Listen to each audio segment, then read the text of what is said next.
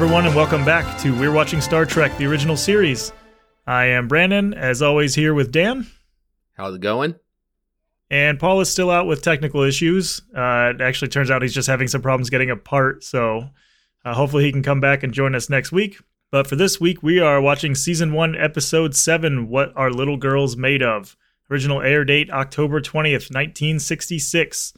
And it turns out they're not made of sugar and spice and everything nice. No. But this episode does open with the Enterprise flying towards an icy-looking planet called Exo III, and Kirk and his crew are on the bridge, where they usually are, and he informs Nurse Christine Chapel that they're entering the planet's orbit, which was nice for me to see that she's not just like a one-off character from the Naked Time. Like, I thought she was just going to kind of be one of those people that we didn't see again. Right. She's, you know, I figured they were just going to kind of push her to the background. Yeah, I thought she would, like, maybe show up here or there and not have, like, basically a whole, you know, episode around her. But Kirk is talking to her about how she gave up a career in bio research to sign up aboard a starship. And then she makes this kind of weird reply about how, you know, she knows he's alive down there on the planet because they typically, for some reason, I don't know why, they typically, like, keep their new characters or, like, their subject matter kind of secret for a little bit in the episodes. But there, I noticed during this too that there's a lot of radio chatter in the background, like a lot of people giving, you know, various reports and ship system reports, which is something that we haven't heard yet on the Enterprise. And I think that, like, personally, I just really enjoy it. Like, I feel like it makes the Enterprise feel like, you know, a ship, like more stuff's going on and there's more people on there than just the people on the screen. You're just not focused on one or two characters. Right, yeah, it just seems like there's more going on around them. It feels more organic. Yeah, exactly, yeah. Like, they are actually on a ship that's doing stuff. But Kirk says that it's been 5 years since, you know, his being the guy on the planet, since his last message. And Christine says that, you know, Roger is a very determined man and that he's going to find a way to live. So Uhura informs Kirk that she's sending some signals to the surface. And Spock says that their records show that there is little about the planet that they don't already know, and that it's 1.1 the gravity of Earth, and the atmosphere is within their safety limits, so they can obviously visit it. And Kirk says that the surface temperature of the planet is 100 degrees below zero, which I was like, hey, you know, maybe they'll send Sulu. He's got some experience with frozen environments. Yeah, just give him a blanket and he's good to go. Yeah, and the coffee that he wanted, or wine, I guess. And one of the, like, that unicorn dog thing again. So Spock replies that the planet may have been inhabited once, but the sun in the system has been steadily fading for about 500,000 years. And he says that Dr. Corby, often called the Pasteur of Archaeological Medicine, revolutionized immunization techniques and his translation of medical records from the Orion Ruins, which Kirk says was a required reading at the academy. And Kirk says that he always wanted to meet the guy, but I didn't know what he meant when he said he was the Pasteur of, you know, that stuff. So I guess he was referring to, I looked it up. So he was referring to Louis Pasteur, which was a French chemist and a microbiologist who was renowned for his discoveries in the principles of vaccination and microbial fermentation and pasteurization. So I guess he's kind of like... Oh, really? Yeah, he's like the father of modern medicine. Like, pretty much everything we know about that stuff now was based off of his findings and, like, his theories and stuff. Which, like, just... Oh, that's interesting. I didn't know that. Yeah, and like, Spock just has references to everything. Like, I swear he's read, like, every book or, like, every page on their internet, and he just, like, every time anything happens, he's like, oh, yeah, I got a reference for this. Like, he's that guy. Nerd. Yeah. So Kirk asks Spock if he thinks that there's any chance that Dr. Corby is still alive, and Spock turns off the screen and just doesn't say anything. Like, he didn't even want to say no. He's just like, I'm not even going to dignify that with an answer. Like, you know how cold it is there? There's no way he's still alive. Yeah, he's like, what are you, stupid? Like, I'm not answering that question. Like, it's a dumb question. But Uhura says that she tried all the frequencies and she hasn't gotten a response. So Kirk just tells her to, you know, keep on trying, you know, stay busy. And then a crew member comes up and hands Kirk this giant, like, tablet-looking thing with a stylus. And I used that, actually, in that game Star Trek Bridge Crew. You can play on the original Enterprise, and you have to use that for a lot of, like, little stuff, like selecting different planets and, you know, different systems. And that thing was confusing as hell in that game. And I hope that we get to see it a little bit more, to see like its actual function in the show, because there was a lot to it in that game. And it's also like huge. It's not like, you know, modern day tablets. Like, just, he almost like handed him a TV. Yeah, I was about to say, wouldn't it be more practical to have a, you know, smaller cell phone device that can do that?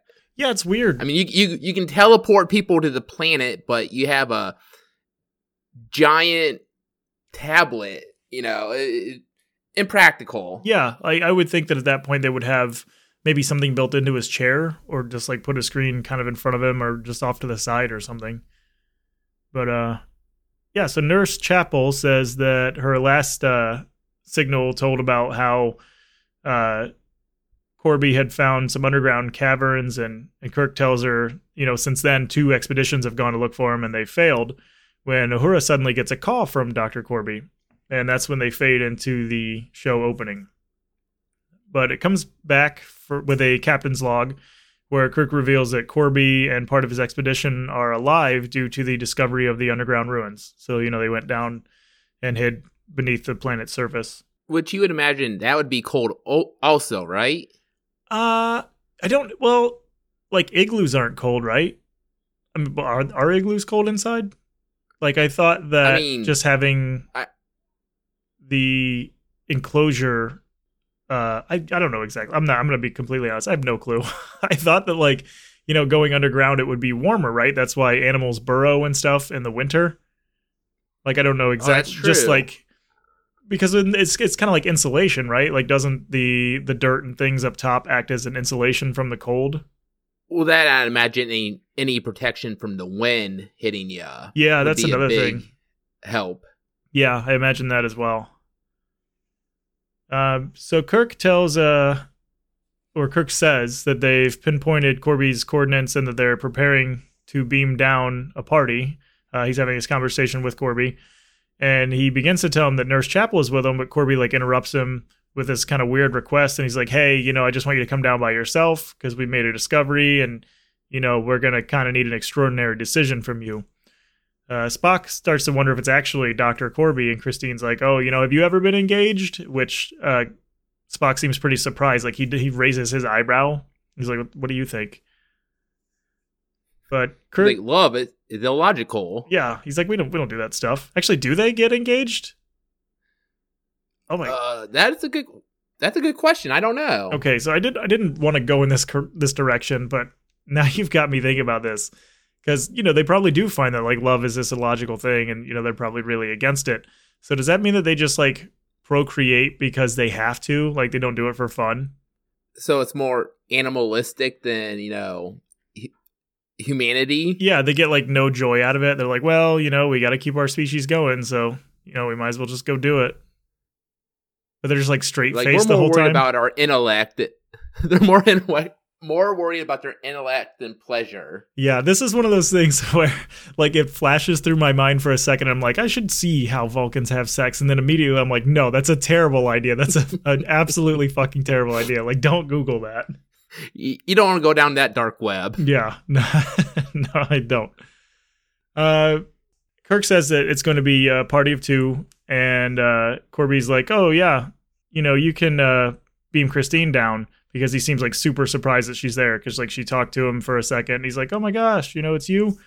So they're just going to go, Kirk and Christine are going to get beamed down to the planet. And I noticed that during this scene, I don't know if you saw this, but while Kirk is talking to Corby over, you know, the intercom system or whatever he's using, there's a guy in a blue shirt and blue pants behind him, and a girl in a gold uniform, and they're just kind of standing back there staring at Kirk.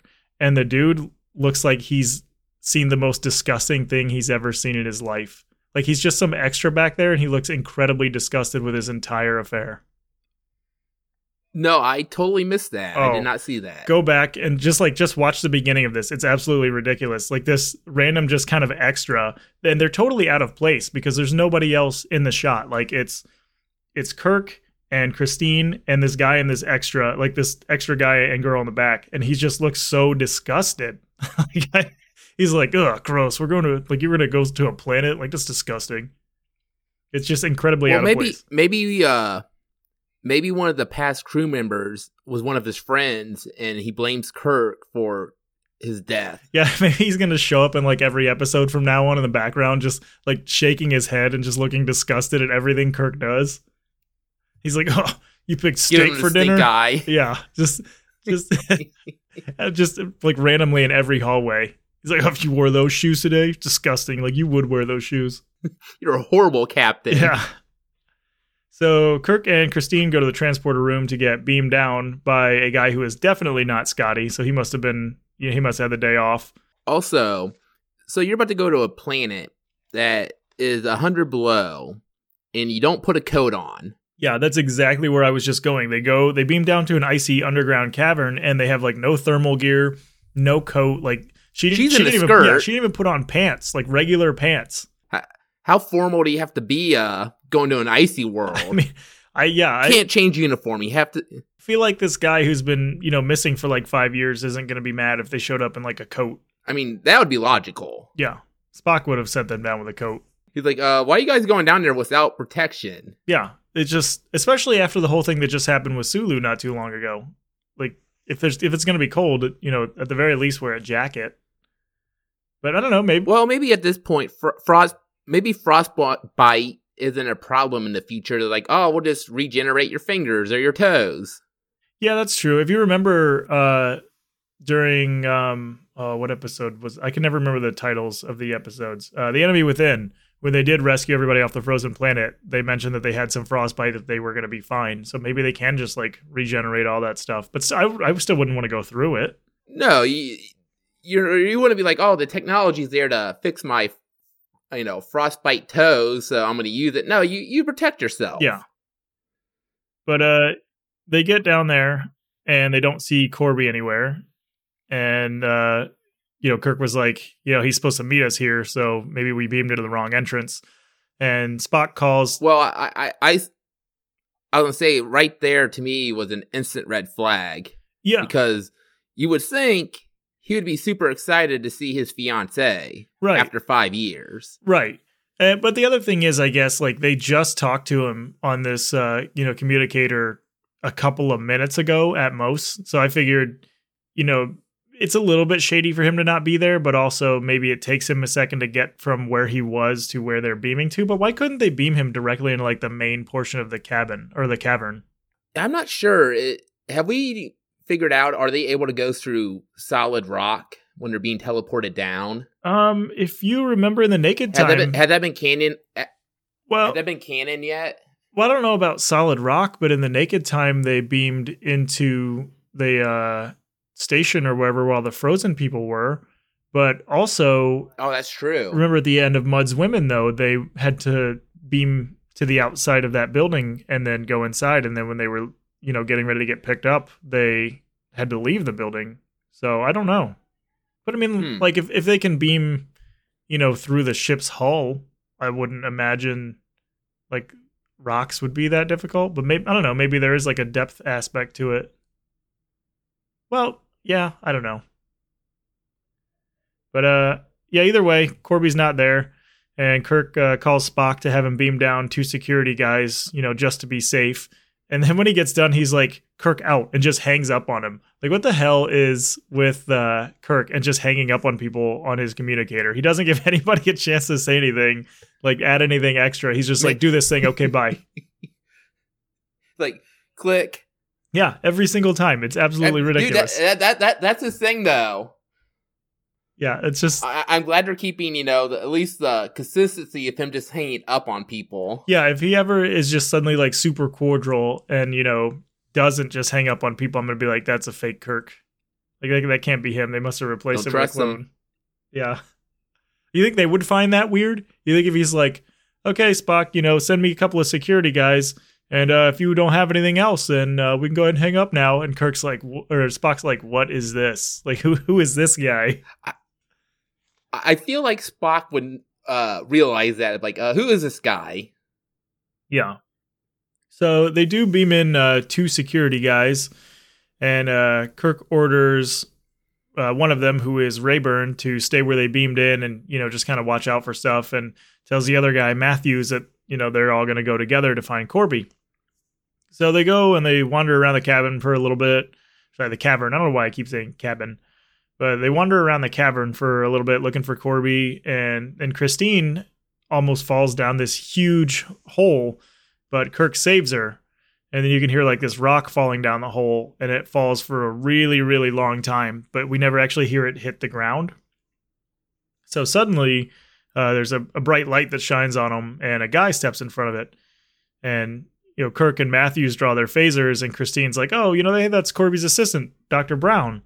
So she runs up to him and, you know, asks where Corby is. And suddenly Matthews just starts screaming. And they all turn around to see that he has fallen down the hole. And what a shame, because there's only 3 days until he was going to retire. Yep, every time, too. And also, he was on screen for all of, like, 45 seconds. So right. I also kind of felt bad because he looked like an older guy. Like, you know, he had some gray hairs going on. I'm like, oh, yeah. Sorry, man, you're going to have to die for us. Yep, they didn't sacrifice the young kid this time. It's, you know, the guy that has already done a lot in his life. Those dang caverns will get ya. Yeah, you got to watch for those holes.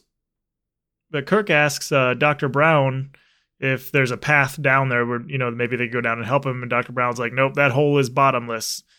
So there's absolutely no hope for him. And that brings us to 18 dead. So it's been a couple of episodes, I think, since we lost somebody. So we're up to 18 now. But also, like, obviously, you know, the hole isn't literally bottomless. Like, it has to end somewhere, right? It's just, like, super deep. But if, okay, I know we just had this discussion about beaming through rock and all that. But if the Enterprise can do that, and if he's falling for a long time, do you think that they could lock onto him and beam him up while he was falling? I was wondering that, too, during the episode. I feel like they would kind of have the model, no man left behind. Yeah. And didn't we see, I don't know if you saw the more recent, like the J.J. Abrams Star Trek movies, which are like a precursor to this. But didn't we see some stuff kind of similar to that in those? Like people getting beamed while they were moving.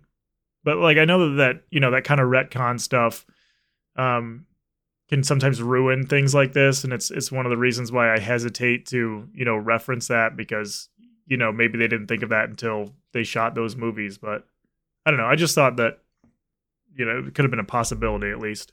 It's been a while since I've seen the newer Star Trek movies. I can't honestly remember if they were able to do that or not.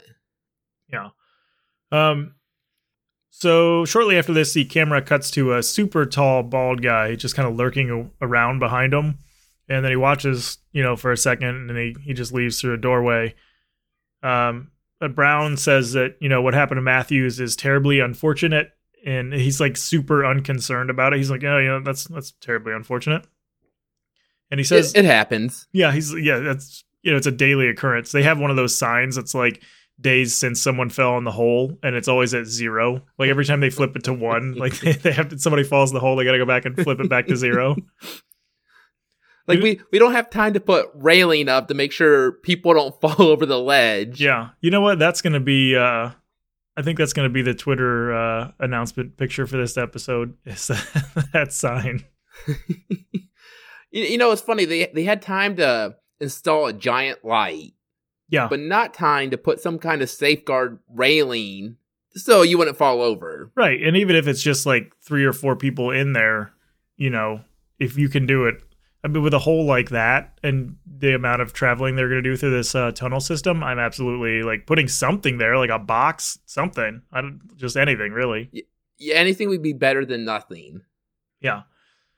Christine asks if Brown recognizes her, and he says, you know, oh, you know, you look well. And he introduces himself to Kirk, and he tells him to follow him to Corby, who's waiting. And then he just kind of walks away. He takes like 3 or 4 steps away, and he's definitely within earshot. And Kirk asks Christine if she knows him that well. And she's like, well, you know, he's been living down here for 5 years. So, you know, he might have changed a little bit. But like Kirk doesn't even. Which is kind of a fair point on her behalf. Yeah, it is. But I feel like if you're going to question this guy, you should maybe wait until he's not within earshot, or at the very least, like whisper, because he's just standing like right there. Like he's seriously just a couple of steps away. And Kirk's like, hey, you know, you trust this guy? Well, Kirk is pretty badass. He's like, well, if he gets mad, what is he going to do about it? Yeah, like, I'll just chuck him down this hole. Screw it. Hey, find my friend down there while you're at it. Yeah, can you send that guy up? But Kirk calls Rayburn and tells him about Matthews, and he's like super nonchalant. He's like, hey, Matthews is gone. And I mean, as many people that die under him, he's probably used to making that call at that point. Yeah, nobody's surprised anymore. And he doesn't even really seem all too surprised about it. Like, he always later is like, oh, you know, my crewman's dead. But like in the moment, he's just like, eh, you know, he's dead. We can always get another one. But Rayburn says that, you know, everything's all quiet where he is. And Kirk tells him, you know, hey, call the Enterprise, have a security party ready. You know, we're going to report in at hourly intervals. And if we lose contact or, you know, we can't get a hold of each other, you know, have them beam that security party down immediately. But as they're having that conversation, the super large guy is sneaking up behind Rayburn. And as soon as their conversation's over, he kills him. Like, you don't really see him kill him. He just kind of grabs him and like throws him down. But yeah, he's dead. So we're at 19 dead already. And I will say I like the design of the guy that killed the crew member, because he's a big dude. Yeah, oh yeah, he's huge. Actually, when I was watching this, like when I first saw him, I was like, man, this guy, he seems kind of familiar, but I'm like, oh, you know, I haven't really seen too much from that era. So, you know, maybe he just kind of looks like somebody recently. But I looked it up, and he's actually played by a guy named Ted Cassidy, who is or was 6'9", and he was the guy that was famous for playing Lurch in the Addams Family show from the 60s. Oh, really? Yeah. So he was doing this like right after. I don't know how long the Addams Family ran or if it was still running at this time, but yeah, he was Lurch. Oh, I can totally see that now. But Brown explains to Kirk and Christine that, you know, as the sun in the system was dimming, the people on the planet moved underground. And he says that the people moved into the caverns and, you know, they replaced their freedoms with a mechanistic culture, and that Corby has uncovered elements of the culture that would revolutionize the universe when, you know, if they can get that technology out of the caverns. So as he's talking, they enter like a fully furnished kind of center room. And then a woman comes to the door and introduces herself as Andrea. And Christine is just like not about it. She looks at this chick like, oh, that's what's going on down here? Like, you got this pretty young girl just hanging out, like, very very underdressed for their research. Very underdressed and very attractive. Yeah, she was a very attractive woman. Better looking than most of the crew members up on the ship, actually. Yeah. And not bad for living under the ground. And I'm not even saying that, like, anyone on the crew is, like, outright ugly. She's, like, this Andrea was just a very attractive woman. Oh, absolutely. But Kirk's not about all that, and he asks where Corby is, and as soon as he asks, you know, the guy comes out from another room, and he sees Christine, and, you know, they have this, you know, hug and kiss reunion, and he introduces himself to Kirk, and Brown tells Corby, he's like, hey, you know, they lost the guy, he fell down the hole, and Corby seems pretty apologetic about it. He's like, well, you know, that sucks, like, that's super unfortunate. Like, bummer, man. Yeah. He's not just like, oh, you know, too bad, so sad. So at that point, Kirk tries to call Rayburn to, you know, tell him that they made contact with Corby, but he doesn't get an answer. And Corby asks Kirk to, you know, wait on calling anybody because he wants to talk to him about something. But Kirk says, you know, hey, I lost contact with my guard, so I have to get a hold of the ship. And it's funny because this has been a theme in this show that when he called Rayburn, he gave him like a half a second to answer. And then he's like, oh, he's not there. He's like, hey, Rayburn. Okay, he's not there. Like, they never give anybody a chance to answer anything. That is true. They expect you to be on top of it right away. Yeah, and like every time they're on the ship and Uhura calls somebody, you know, she'll page them over the intercom thing. And if they don't answer in like 2.5 seconds, she pages them again. It's kind of funny that you say that because, you know, just say, for instance, you know, Kirk is using the restroom. What is he supposed to do? Get off the toilet right away and run to the intercom? Right. And if, you know, if he doesn't, then he's going to have to hear that for, you know, however long it takes, like every probably less than 5 seconds, you know, until he's done. He's like, dang, woman, give me a minute. Yeah. But Brown pulls a weapon on Kirk and tells him, you know, hey, you're not allowed to make any communications. So Corby, you know, apologizes and, you know, he's like, hey, we're not going to hurt you, which is a weird thing to say to somebody you have a weapon pointed at. And, you know, there are things there that are terribly important. And Kirk interrupts him and talks about, you know, hey, I got dead and missing crew members. And Corby then motions to Andrea and has her go over to take Kirk's phaser. But when she reaches for his phaser, Kirk grabs her arm and like spins her around and to use her as a human shield. So he has her and he kind of takes a few steps over towards a table and then he throws her aside and does this absolutely ridiculous combat roll to get behind the table, which first of all, I don't think that roll was necessary at all. If he was using it to surprise people, I think that it worked, but any use beyond that is pointless. But also, I feel like she was a better shield than the table was because the table's still standing. Like, he didn't flip the table. He's just hiding behind a table now. Well, he wanted to show some courtesy and, you know, not use her as a shield. Like, oh, well, I'm not going to use another life to protect mine. Yeah, but I mean, that combat roll was just absolutely ridiculous. Oh, absolutely. It didn't look good at all. So he then tells Brown to drop his weapon, and Brown doesn't drop it, so Kirk just shoots him, which is, like, that's awesome. Kirk does not bluff with his weapons. He's like, look, you know, we're not playing games here. Put that thing down. The dude's like, meh, so he just shoots him. Like, Kirk is not messing around. He's like, what would Spock do? Oh, that's right. Kill him. Yeah, he just shot him 5 minutes ago.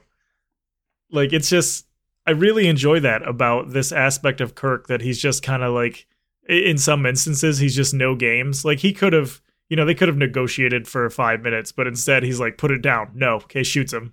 Like, that's amazing. But the big guy rushes into the room from behind Kirk and picks him up, like, pretty effortlessly, and then slams him into the wall and just pins him there. And then they all hear like this kind of electricity crackling sound, and they look towards Dr. Brown, who's laying on the ground with a big hole in him from the phaser, and his insides are all just like wires and electronics. So he's not a human. And then they go to a commercial. Which I did not see that coming. It was a nice twist. Yeah, I didn't expect a robot. I thought he was just kind of like weird because he'd been down there for so long with, you know, just a few other people, but. Yeah, you feel like if you were underground for 5 years, you'd probably go a little crazy. Yeah, and this is, again, one of those things where I feel like not reading the episode description is what helps to maintain the surprise and stuff like that. And that's kind of specifically the reason that I'm not reading those descriptions. It's like I want that, you know, genuine surprise of that. Right. But they do come back from the commercial, and they're on the Enterprise, and Kirk calls to report contact with Dr. Corby, saying that they will return to the ship within 48 hours. And then the camera cuts to the cavern where the big guy has Kirk's communicator, and he's able to like perfectly mimic Kirk's voice. So it wasn't really Kirk saying that. It was this other guy, which it's safe to assume at this point that he is also an android. Which at that point, I was wondering, did the people that built him, is that what they look like? Right. Yeah, like why is he the only super huge guy? But Spock asks you know, Kirk in, you know, parentheses or quotation marks, if he's okay. And he's like, hey, you sound kind of tired. And then Corby, you know, tells the real Kirk, like, hey, you know, don't move, don't cry out, you know, don't mess this thing up. And the big guy who, you know, I'm going to send this dude to injure you. And the big guy's name is Ruck, he says. He's like, yeah, you know, if you try to do anything, I'm going to have Ruck mess you up real good. So he asks Kirk to wait, you know, don't do anything until we've had a chance to talk. Which I really hate this trope of like, you know, I really got to tell you this super important thing. Like, just get it out. Like, don't spend the next 15 minutes saying you have something important to say. Just say the important thing. Yeah, don't dance around with all the foreplay. Just get to the main course. Yeah, like 99% of the time, if you just come out with the thing, you can save yourself a ton of trouble. And like, I get that, you know, it would make for a very short episode, but I mean, in this case, I don't think it would. But, you know, most of the time, it would really just save you the unnecessary trouble of whatever the hell's about to happen if you just say the thing. Also, being in the position of Kirk, you're just like, dude, just tell me, like. What right. Are you doing? Yeah, like quit telling me you have something important to say and just say the thing. Because I think Kirk understands that you believe this is very important. And I'm sure Kirk is willing to hear you out. Right. Why just not come out and say it? Yeah, and that's the other thing is like they could have avoided this whole, you know, gun hostage thing if he just said the damn thing from the beginning. Like, even on the, when he contacted them on the ship, he could have been like, hey, you know, can we maybe move this to a private conversation? And then, you know, I'll tell you this thing. But instead he's like, hey, come down here. I got something super important to tell you. Like, just say it. Like, just get it out there. And then you can have your discussion, you know, after that. I think that's a fair point. But Ruck continues to imitate Kirk when he responds to Spock. He says, you know, hey, I'm fine. Dr. Corby made some fascinating discoveries down here. And then he mimics Kirk and, you know, flawlessly, and just hangs up on Spock and doesn't give him a chance to respond. So at least he got that part down too. Spock was a little suspicious at that point, but when he got hung up on, he's like, no, yeah, he's like, that's my guy. Yeah. So Corby tells Kirk that there's, you know, a lot you have to learn before making a final judgment on what's going on here, which again, just spit it out. And he says, Andrea to Ruck. He's like, hey, he just points at him. He's like, Andrea. And so Ruck starts to imitate Andrea's voice, but then he switches and does the same for Corby. And then he switches his voice to sound like Christine, but Corby gets super mad at him. And he's like, you know, hey, don't you ever imitate her and don't you harm her. And so Kirk is like, well, how about you also tell him to, you know, never disobey an order from her. And Corby's like, all right, you know, as a show of trust, you know, I'll give him that order. And he does. Which, that's some well-played maneuvering for Kirk. Yeah, like, it really just sets him up to be in, like, a good position if everything goes, like, super south. Not that, you know, being a hostage to a guy with a bunch of robots, you know, is a good thing. But if it gets worse, then, yeah, he set himself up really well. 4D chess right there. Yeah, don't they have was there 3D chess or 4D in their... I think that's... I don't know. We'll have to look that up. I think they were playing 4D chess in one of the very first episodes. Yeah, with Charlie. Yep. So Corby asks Kirk to give him 24 hours to change his mind. And Kirk is like, you know, do I need to be a prisoner for this thing? And Corby's like, well, you know, the first thing you're going to do if I let you go is go back to your ship, and then you're going to issue a report. And that's how we lose a lot of things like discoveries and all that, which is that's a fair point. Which is not wrong. Yeah, absolutely. So Kirk... He's like, hey, you know, are my crewmen really dead? And Corby's like, yeah, you know, Ruck is programmed to protect, you know, my experiments. So he had to destroy them, you know, against my wishes. I didn't want that kind of thing to happen, but he had to. And I like that he used the word destroy instead of kill. He's like, yeah, like for some reason that sounds like it's worse than he killed them. He's like, no, he utterly annihilated them, like just absolutely ripped them to pieces. Like, you should have been there. They're beyond dead. Yeah, like, boy, like, you want to see dead. So Kirk asks if Ruck is an android, and Ruck's like, oh, you know, I am, but I'm way more complex than Brown was, and that I was left there by the old ones, and that's capital O on both of those. So Corby explains that Ruck has been there for centuries, and that, you know, they use the records that were there in the ruins to build Dr. Brown. So Kirk says that he's like, hey, you know, you've convinced me that you're dangerous. And he tries to make an escape, but Ruck grabs him and like picks him up above his head and then just like chucks him onto the floor, like across the room. I was going to say it was a very poor power bomb. Yeah. He's not working safe. He's not protecting the other guy. So elsewhere, Andrea is talking with Christine and asking why she's unhappy since, you know, she's with Roger Corby again. And Christine is like, well, you know, hey, where's Kirk? And Andrea's like, well, why don't you like it when I use the name Roger? So Corby enters the room at that time with Ruck, and Ruck's still holding Kirk. And Corby's like, hey, you know, if she doesn't like it when you call me Roger, just call me Dr. Corby from now on. And he says that, again, he's like, hey, you know, I need some time to explain things to Kirk and to you, Christine, and I'm going to start with Andrea. So he reveals that Andrea is an android like Dr. Brown. And at this point, it's just kind of like, yeah, no shit. Like that's kind of obvious, you know? At this point, I'm like, oh, this Android 18 with black hair? Yeah, could be. Well, we'd have to wait and see her fighting skills. See if she breaks anybody's arm or anything, or falls in love with like a really short guy. So, like, Christine is obviously jealous of Andrea, and Corby tries to convince her, you know, that Andrea's just a machine. And he's like, you know, do you think I could love a machine? And Christine's like, well, did you? Which is a great question. But Corby's like, you know, she's not capable of that. And she's just a machine, and I have no emotional bond to her. And then he orders Andrea to kiss Kirk, and she does. And then he orders Andrea to strike Captain Kirk, and she slaps him real hard in the face. And he seems into it. Kirk is like, oh, a little kiss, a little slap. Like, this is kind of exactly my thing here. He does. On top of that, he's being held hostage. So, you know, you're going through a whole range of emotions at this point. Oh, he's loving every second. Like, he was not cool with being a hostage, but you throw a little kiss and a little slap in there, and suddenly it changes everything. It's like, this isn't so bad. Yeah. I like how, though, instantly... Christine is like, hey, like, you fucking that thing? And he's like, what? No, like, I didn't build it to do never. That. Yeah, he's like, you know, her skin's exactly the same as a human. She's basically, you know, completely human, but I'm not having sex with this robot. Like, it's not a sex robot, which, I mean. He's like, this robot has no feelings, so how can I love it? That's not what you're really asking. Yeah. But, like, you know, a Roomba's not a sex robot unless you have sex with it, so. You know, I guess all he has to do is try. That's true.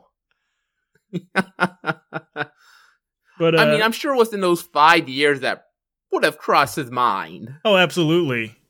You know what? He probably did. Like, he probably built one every time he was in the mood, and then when he was done, he was like so ashamed that he just destroyed it. He pushed it down the hall. Yeah. Oh my God! You know, can you imagine that poor crew member probably landed on a body of broken that's what I was androids. Just gonna say. Fuck, Matthews just falls down that hole and lands on this huge potty of like just disgustingly dirty used androids. He's like, what the? He's down there like, Jesus Christ! I wish I had just died when I hit this. Died. Oh God! No, I'm you know what? For his sake, I'm keeping him on the dead tally.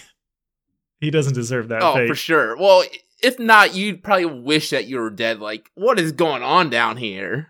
Yeah. Yep.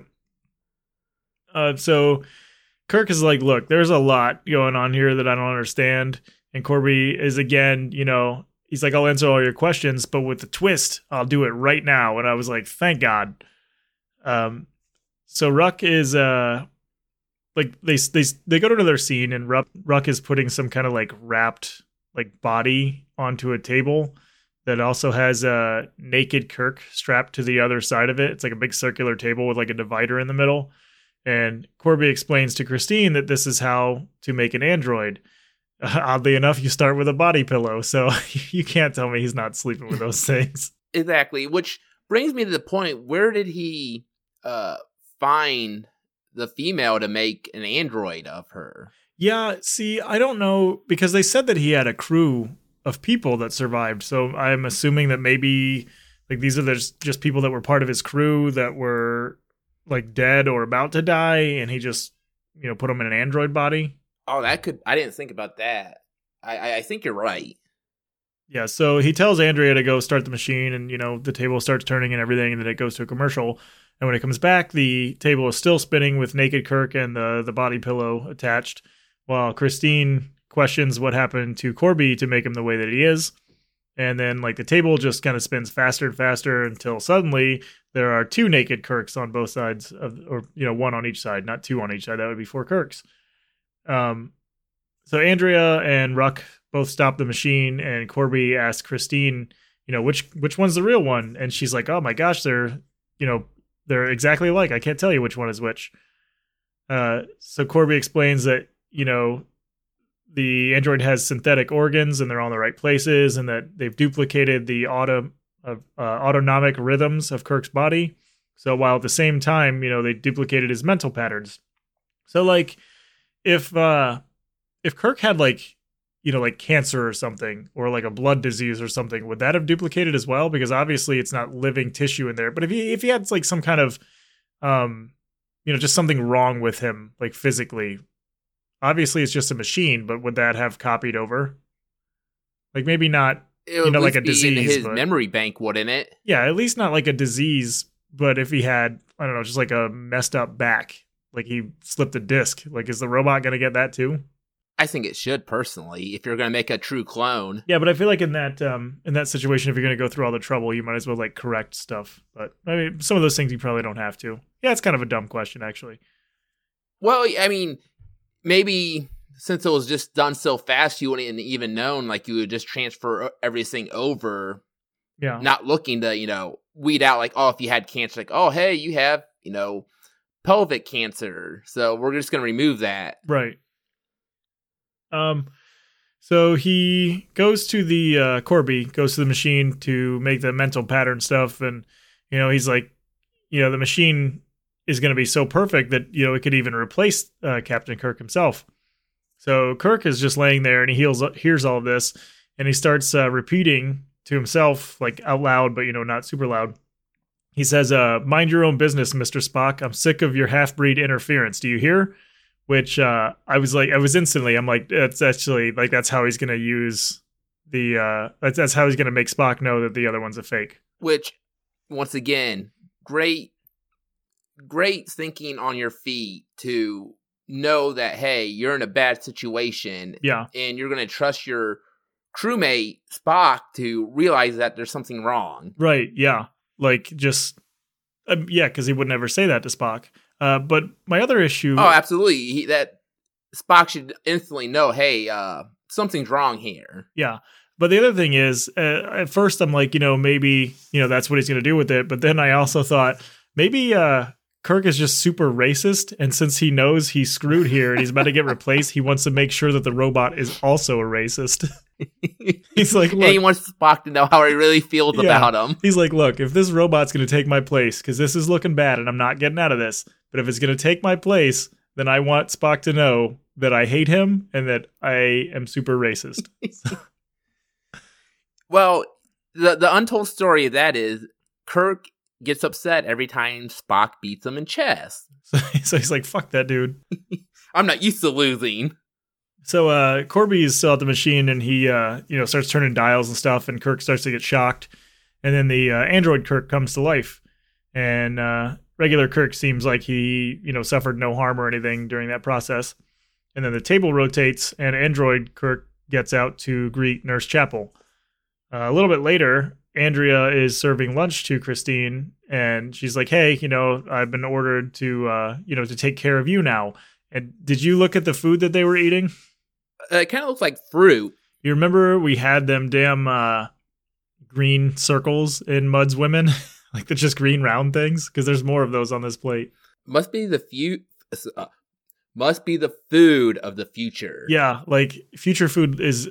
It looks terrible. It's literally just, like, shapes that are colored. They're, like, they got some rounds in there. They got some, like, some cylinders. I'm pretty sure there's, like, maybe a square. Like, maybe he's got, like, a yellow square. Like, what do you want for dinner tonight? Like, well, let's have yellow squares. Like, no, we had yellow squares last night. Well, let's go with the green rounds tonight, then. Well, I don't think we've seen any meat yet as they're eating. At least I don't remember. It's all been kind of weird-looking food. Yeah, I don't remember what Joe from the guy that screwed everything up in the Naked Time. I don't remember what he was eating when he had his knife, but I don't remember thinking that it was anything weird, but also nothing that's like normal. So I definitely don't think he was eating, you know, yellow squares and green circles.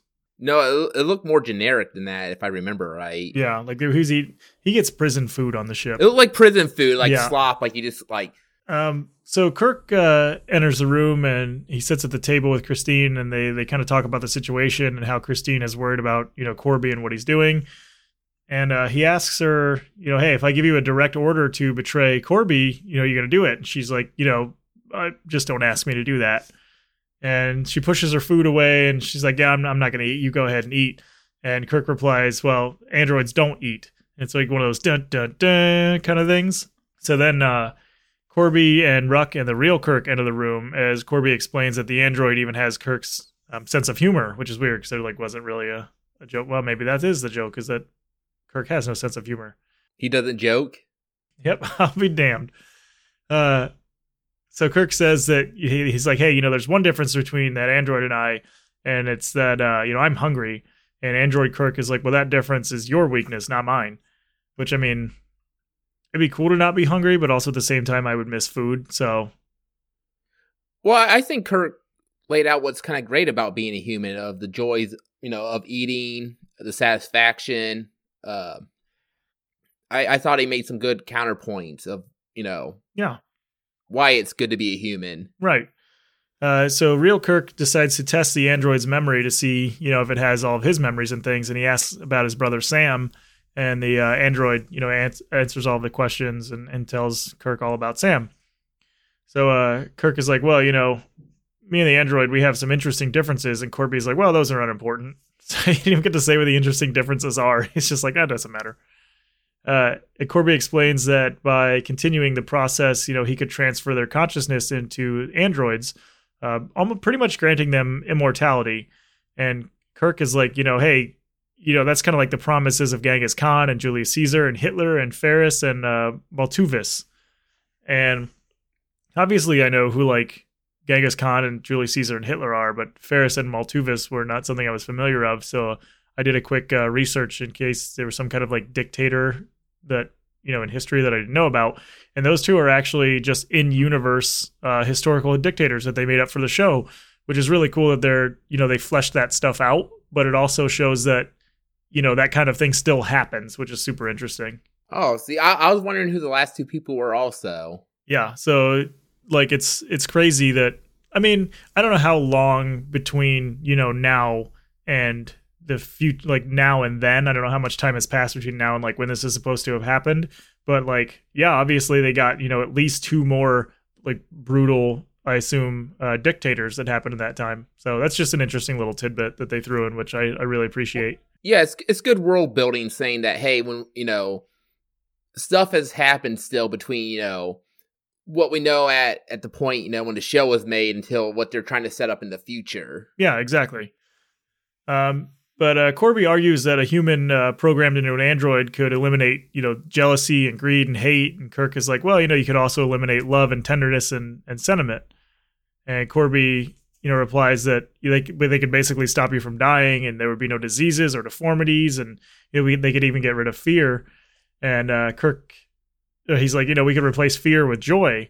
And he explains that, you know, he needs Kirk's help to get to a colony to get raw materials. And Kirk was like, oh, you know, I thought you just needed my approval, but not my help. But while he's, you know, having this conversation, Kirk reaches down to the back of his chair because they're like the chair is held together, like the legs are held together with a rope. So he starts kind of like undoing this rope. So as Corby, you know, explains his plans, like the typical bad guy, Kirk continues to work on untying the rope. And like Andrea and Ruck are standing right behind him and they don't see that happening, or at least they don't say anything. Like, they're literally standing right behind him, just, like, looking at him. Yeah, I felt like they should have been able to catch that since they are androids and they should be pretty advanced with their eyesight. Yeah, I mean, like, just the fact that they can see, like, they would have seen that happening.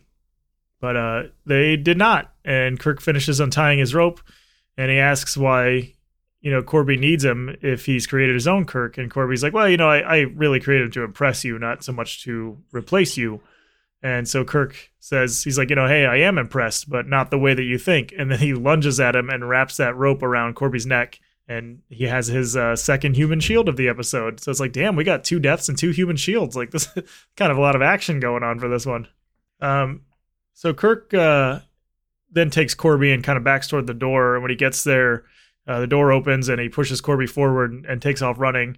And Corby sends Ruck to go after him, and then Christine chases after both of them, and she tries to order Ruck to stop, but he's not listening at all. So Kirk, like, runs to the cavern, and he goes around, you know, this corner, because they have, like, doorways in the cavern because they're in, you know, ancient ruins or whatever, like ancient underground ruins. So he goes through this, you know, kind of doorway, and he finds a stalactite on the ceiling, and he grabs that and breaks it off to try to ambush Ruck. And that I've actually recognized because, you know, as I'm promoting the podcast and everything, I'm spending, you know, a little more time on things like Twitter. And there is a Twitter account called Captain Kirk's Dildo. And it uses that screenshot of him holding that stalactite because, like, it's a very penis-y looking stalactite. That's what I thought when he grabbed it off. I'm like, oh, that looks like a dick. Yeah. And then, that bot, it's a bot on Twitter that basically like retweets I'm gonna guess stuff that meets its criteria, so like basically anything Star Trek related, or like if you even say Star Trek in there, like it's gonna retweet it. But I was like, when I first saw that as that bot's profile picture, I was like, man, that Like, they had to have edited that image. But then when he ripped that thing off the ceiling, I was like, holy shit, that does look a lot like a penis.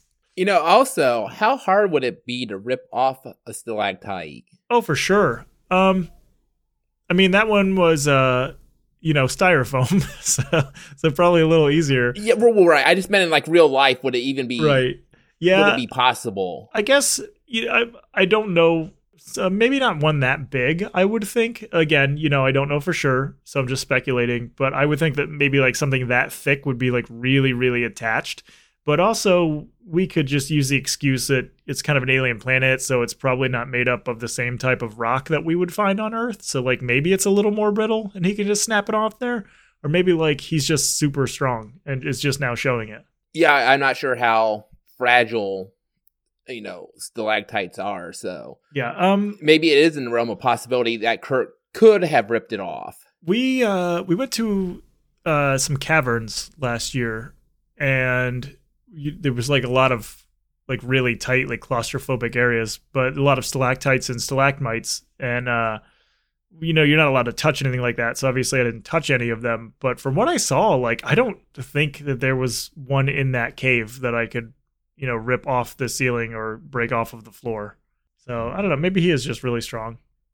But so Ruck's chasing him, and he imitates Christine's voice to try to draw out Kirk, and Kirk responds.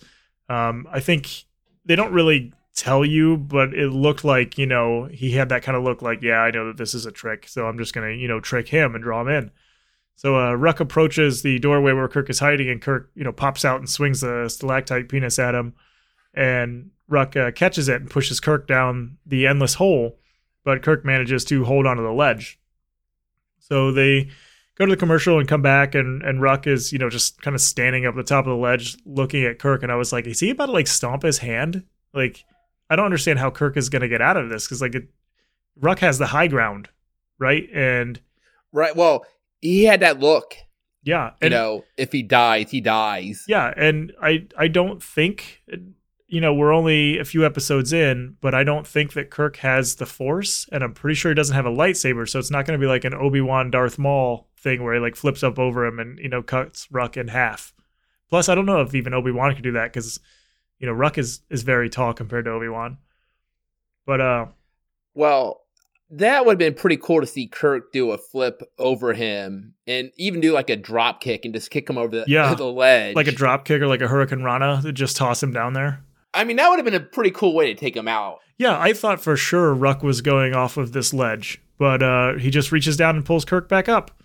And then they cut to the Enterprise, where obviously Android Kirk is in a corridor, and he walks past Spock, who gets up and follows him into Kirk's room. And he says that, you know, Android Kirk says that Corby has a lot of cargo to beam aboard, and they got to, you know, go over their destination schedule with him. And Spock asks if Kirk's going to go back down to, you know, the planet with the command packet that he has in his hand, which I'm going to guess is like, you know, super important captain documents, like probably, you know, where they're going and all that.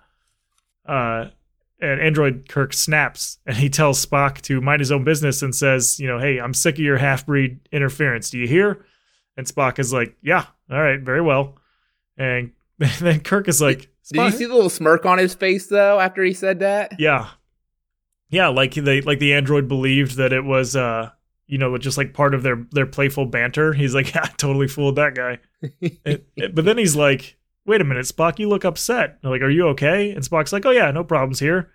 And then, you know, Kirk, we're good, even though you just used a racial slur against me. Like, no, you know, that's just how we are. You know, you call me a half-breed, and that's pretty much it. But Android Kirk leaves and goes back to beam down to the planet with Corby.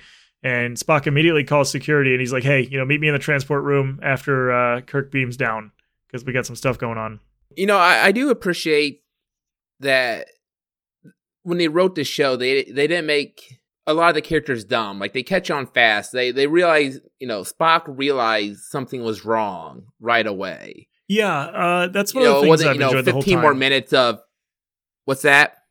No, I was just saying that's one of the things I really enjoyed, like, since the beginning, is that, yeah, you're absolutely right. Like, none of them are, like, incompetent or stupid. Which you would want that on a spaceship. You'd want the best of the best, because you're out in the middle, literally middle of the nowhere in the universe. Right. yeah, it's, yeah, like you said, just every character so far, they have their dumb moments, but they're not, you know, there's never that one that's just like doesn't pick up what everybody else is putting down, you know? It wasn't 20 minutes of Android Kurt being a douche on the ship for, you know, for Spock to catch on, like, hey, what's going on, Captain? Like, no, he caught on right away, and I appreciate that. Yeah, and to that end, I also appreciate the fact that, like, Android Kirk gets on the ship and then does what he is there to do. Like, he doesn't spend, you know, the next 2 hours trying to convince everybody, like, I'm the real Kirk, guys. He's just like, no, I'm just here to do a thing. And he just goes in and grabs that stuff and insults Spock and leaves. He's just like real Kirk. Which, you know... which Kirk would probably do, right? Yeah, he comes in, he's like, Spock, you're a piece of shit. All right, I gotta go. And Spock's like, good old Kirk. Yeah, good old Kirk.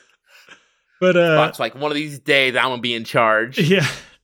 Do you think Android Kirk came across that guy you were talking about in the beginning of the episode? Oh, God. He looks at him with disgust. He's like, man, look at this android-looking son of a bitch. Kirk looks just like an android. I hate this guy. He's just over there mean-mugging him.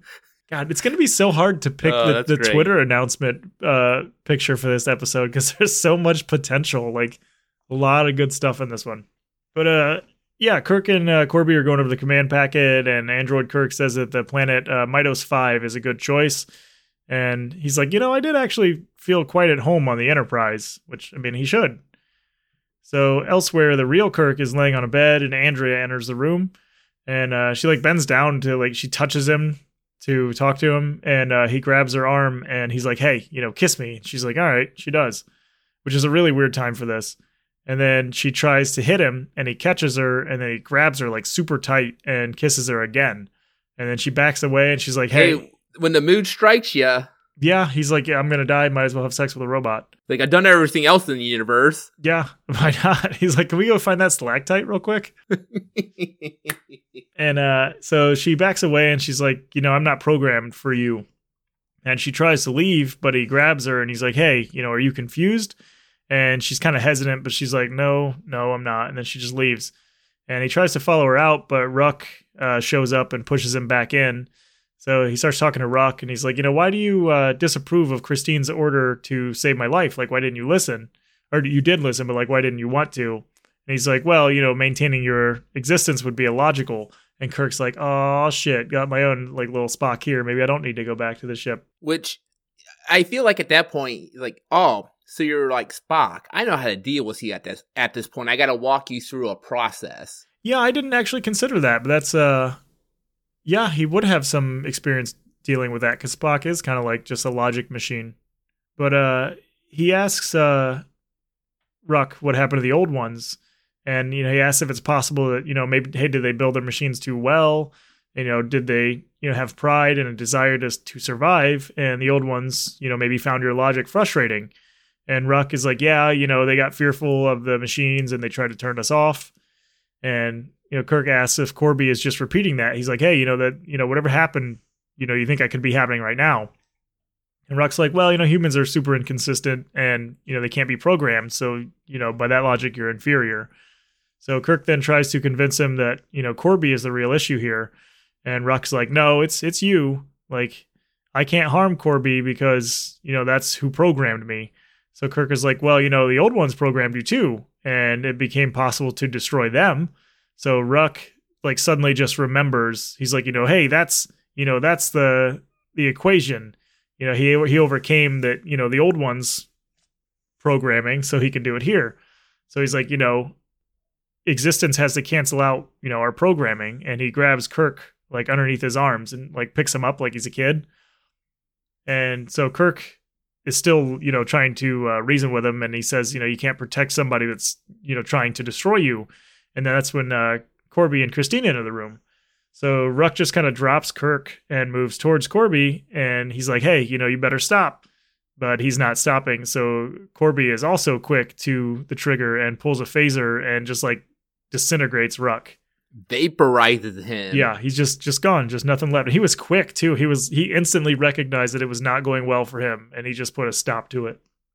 Which, again, it's nice to see people, even if bad guys, it's nice to see competent people. Right. Well, it probably also says that he's probably done that before within those 5 years. Yeah. I wonder how many like androids he made that he ran into similar issues or like other issues with, and he had to destroy because he doesn't have like a lot of materials. That's kind of his whole thing in this. He's a very cunning villain. Yeah. So he escorts Kirk out of the room and through like little corridor. And then when they go to enter another room, Kirk turns around and attacks him. And Corby like fights him off, like pushes him off. But during the scuffle, Corby's hand gets injured and it reveals that he is an android as well. And by this point, I'm kind of like, okay, yeah, like they weren't, you know, they didn't really give it away, but I was not surprised. I'm just like, yeah, he's probably an android. No, actually, when they were dining earlier in the episode, when they were eating food or quote unquote eating food, I started to believe that he was an android just because he seemed like he'd be a fanatic. Yeah. And if you believe so hardcore in your mission or your ideals, why wouldn't you convert yourself to being something what he considered superior? Yeah, that's actually, I didn't think about that. That's a really good observation. Yeah, I mean, why not? So he tries to convince Christine. He's like, hey, you know, I'm the same guy in here. You know, my body was dying, like my legs were messed up because of the cold. And, you know, he basically had to transfer his consciousness over to the android. But he's like, well, you know, I'm even better than I was before. At that point, an alarm starts buzzing. And he goes to a comm system on the wall. And he tells Andrea, like, hey, you know, someone's in the outer layer. And Ruck's been shut off, so which is a nice way of saying that. But he's like, I need you to go get a weapon and, you know, go protect us. So she grabs a weapon and she leaves the room she was in, where she runs into Android Kirk in the hallway. And she's like, hey, you know, I'm going to kiss you. And he says, no, that's illogical. So she shoots him. Like, damn, girl.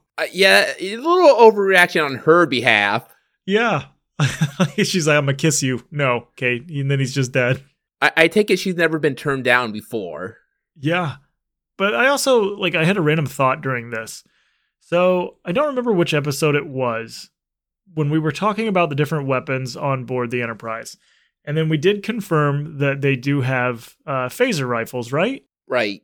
So I was curious, like, and I don't know why I thought about this specifically during this scene because it doesn't pertain to this scene. But, like, you've seen now a phaser, like a handheld phaser that completely, like, dissolved to, I guess, people/machines. What the hell does the pulse, like, does a phaser rifle do? Is it the same thing, but in rifle form? Like, you're not going to get any stronger than that, right?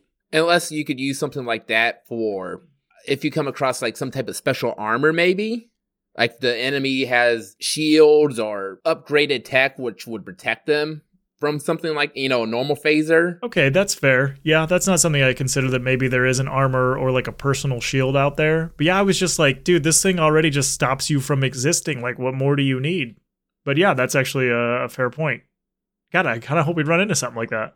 But Corby is trying to convince Christine that, you know, hey, again, he's like, you know, hey, I'm the same person. And then Andrea enters the room. And she's like, hey, you know, Kirk freed himself, so I destroyed him. Like, she just literally says destroyed.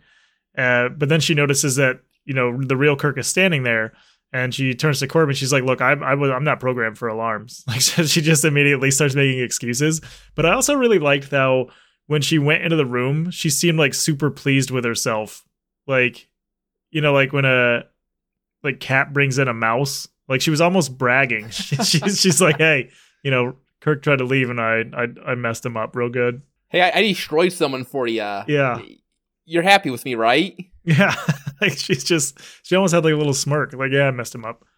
So Kirk, you know, he compares Corby to his machines, or Corby and his machines to, you know, what he says he dislikes the most about humanity, and that's how they kill without concern. And Corby's like, well, you know, no, I'm not really a machine. I'm just a dude in a machine's body. And, you know, he's like, hey, you know, have me solve any equation. And I thought we were going to do that whole illogical, you know, unsolvable thing where his head explodes or whatever. But thankfully we didn't get that. I don't know if that was a trope at this time in like the 60s. But as he's talking, he kind of like starts malfunctioning and repeating things, and he can't really get his words out. But he begs Christine to let him prove that, you know, he's still himself. And you know, she's convinced at this point that he's not really himself anymore. So Kirk orders Corby to hand over his phaser, and he refuses, but then he kind of starts rambling about having constructed a perfect being, but like he kind of seems like he's lost control, and he just hands over the phaser to Kirk. So then Kirk turns to Andrea, and he's like, hey, you know, give me your weapon. She's like, no, I have to protect Corby. So she tries to go and kiss Corby, but he says that, you know, he's like, you can't love me, you know, you're not human. And so she kisses him anyway, and then while she's holding him during their kiss, she turns on the phaser and just disintegrates both of them. Which, so let's say like two people are holding hands and you shoot one with a phaser. Since they're holding hands, do they both just get like destroyed? That's how it must work. It somehow transfers the energy from you to them if you're connected. Yeah, like I can't imagine. Okay, like maybe their chests were both, like maybe because, you know, she grabbed him for the kiss and like kind of pulled him in. Maybe because her chest was touching, she managed to hit both of them at the same time. But man, like if that thing's strong enough that it can just make that little bit of contact and you're just completely screwed, like, boy, screw that. Like I wouldn't want any part of that. Right. Like if you also, get just kind of grazed, you're done. You would think at the end of the episode, she had free will, right? I don't know that she quite had free will. I think she was still, because like she, you know, couldn't hand over her weapon because, you know, her programming wouldn't let her do that because it was going to put Corby in danger. So like she was still kind of bound by that, but obviously she had a little bit of control over something. Well, did she shoot herself or did she shoot him? Both. When they were like kissing and she was, you know, holding him to her, she like had the phaser down by her stomach, aiming up, and then just fired and hit them both. I had to go back and watch it a couple times to see exactly how that worked. Watch that part. I thought she shot herself like in the leg. Yeah, I went back a few times to watch it because I was really confused about how that worked. So I went through it like 3 or 4 times, and I was like, oh yeah, because the phaser was pointed up and it was like, you know, between their stomachs. But so after they, you know, disintegrate, and Christine's obviously a little bit upset, but not too upset, oddly enough. She must have accepted a while ago that, you know, he's just a machine. But outside, so she was pretty mad as soon as she saw Andrea. Yeah, like she got salty right away when she saw her. Yeah, as soon as she saw, she's like, I don't care if he dies, like whatever, push him down the damn hole myself. Like, oh, this is what you've been doing the last 5 years, huh? Yeah. But from outside the door, Spock calls for Kirk, and he comes rushing into the room with the security team asking if they're okay. And, you know, he's like, where's Dr. Corby? And Kirk's like, oh, you know, Corby was never, you know, he was never here, which is kind of one of my issues with him, is that at the end, you know, whenever anybody does anything nefarious or like, you know, they turn from good guy to bad guy, he always tries to like save face for them, like have them be remembered as a good guy. Like, nah, screw that. Put that in your report. Like, he was alive, put himself in a robot, turned into an asshole, died. Like, you don't have to preserve their legacy. Maybe he's just avoiding paperwork. Yeah, there you go. He just doesn't want to do. He's like, I can make my report a lot shorter than this. I mean, they would never know. Yeah. I imagine they could do a lot of stuff that the Federation never knows about. Probably most of this shit. Like, all of this happens and they get back to port and they're like, man, how was it? And they're like, boring, nothing ever happened. Honestly, at this point, I feel not the only reason why Spock's with them, but I feel like Spock is on with them to make sure they do what they're supposed to do. Like, I feel like Spock would be like, all right, the higher ups, they need to know. I'm going to tell them because that's a logical thing to do. Yeah, I mean, I guess even if it's not like officially his job, he probably would do that anyway. He's kind of like a babysitter almost. He's just keeping him honest. I don't want to say like he would intentionally narc him out, but his mind process of being a logical thinker would say like obey the command level. So if someone higher up than, you know, Kirk tells him to do something, he's probably going to do it. Right. Yeah. I mean, yeah, I can imagine that. But back on the Enterprise, Christine is having a discussion with Kirk, and she decides that she's going to stay, you know, with the ship.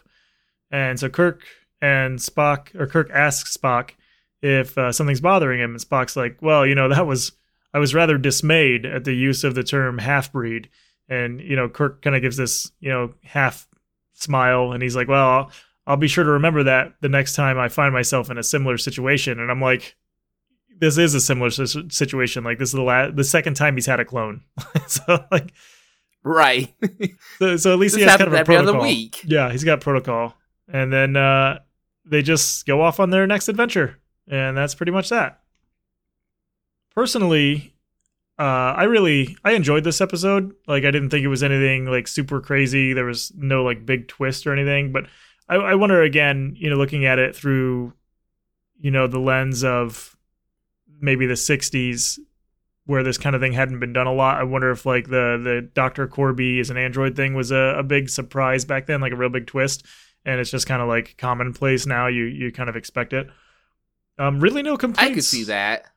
Yeah, I really don't have any complaints about this episode. Like I said, I was glad that, you know, a character like Nurse Chapel got, you know, we got to see her again. It was kind of nice to have the focus not be completely between, you know, Kirk and Spock and McCoy, because we got no McCoy on this episode. So like they kind of gave, you know, some of these people a break, and there was very little Spock. So that's cool, because you don't really want to, you know, I feel like watching just those guys every week would kind of start to wear on me. So it's nice to get a little bit of a break. But yeah, like I said, right. Overall, I just, no complaints, solid episode, like nothing super special, but nothing really, really bad for me. What did you think of that one? I really enjoyed this episode personally. I liked how they keep showing how Kirk has foresight. He's always planning, thinking ahead on, you know, his moves. I enjoyed how Spock was able to catch on right away. Like, hey, this is a fake Kirk. The villain... Well, he's not so much... The villain was pretty good. He's not your typical villain. You kind of understand where... He believes what he believes so intensely that nothing else matters, which doesn't make it right, but doesn't also make him a flat-out villain. Right. He's kind of the Thanos in that, like, you know, he's got the right idea, but the wrong way of doing it. Right. Also, seeing Russ, the android, it makes me wonder, hey, there are other alien races out there, obviously, and this is what some of them might have looked like. Because like I said earlier in this episode, I feel like if you're going to create an android, you'd probably create an android that looks like yourself or your species, I should say. Right.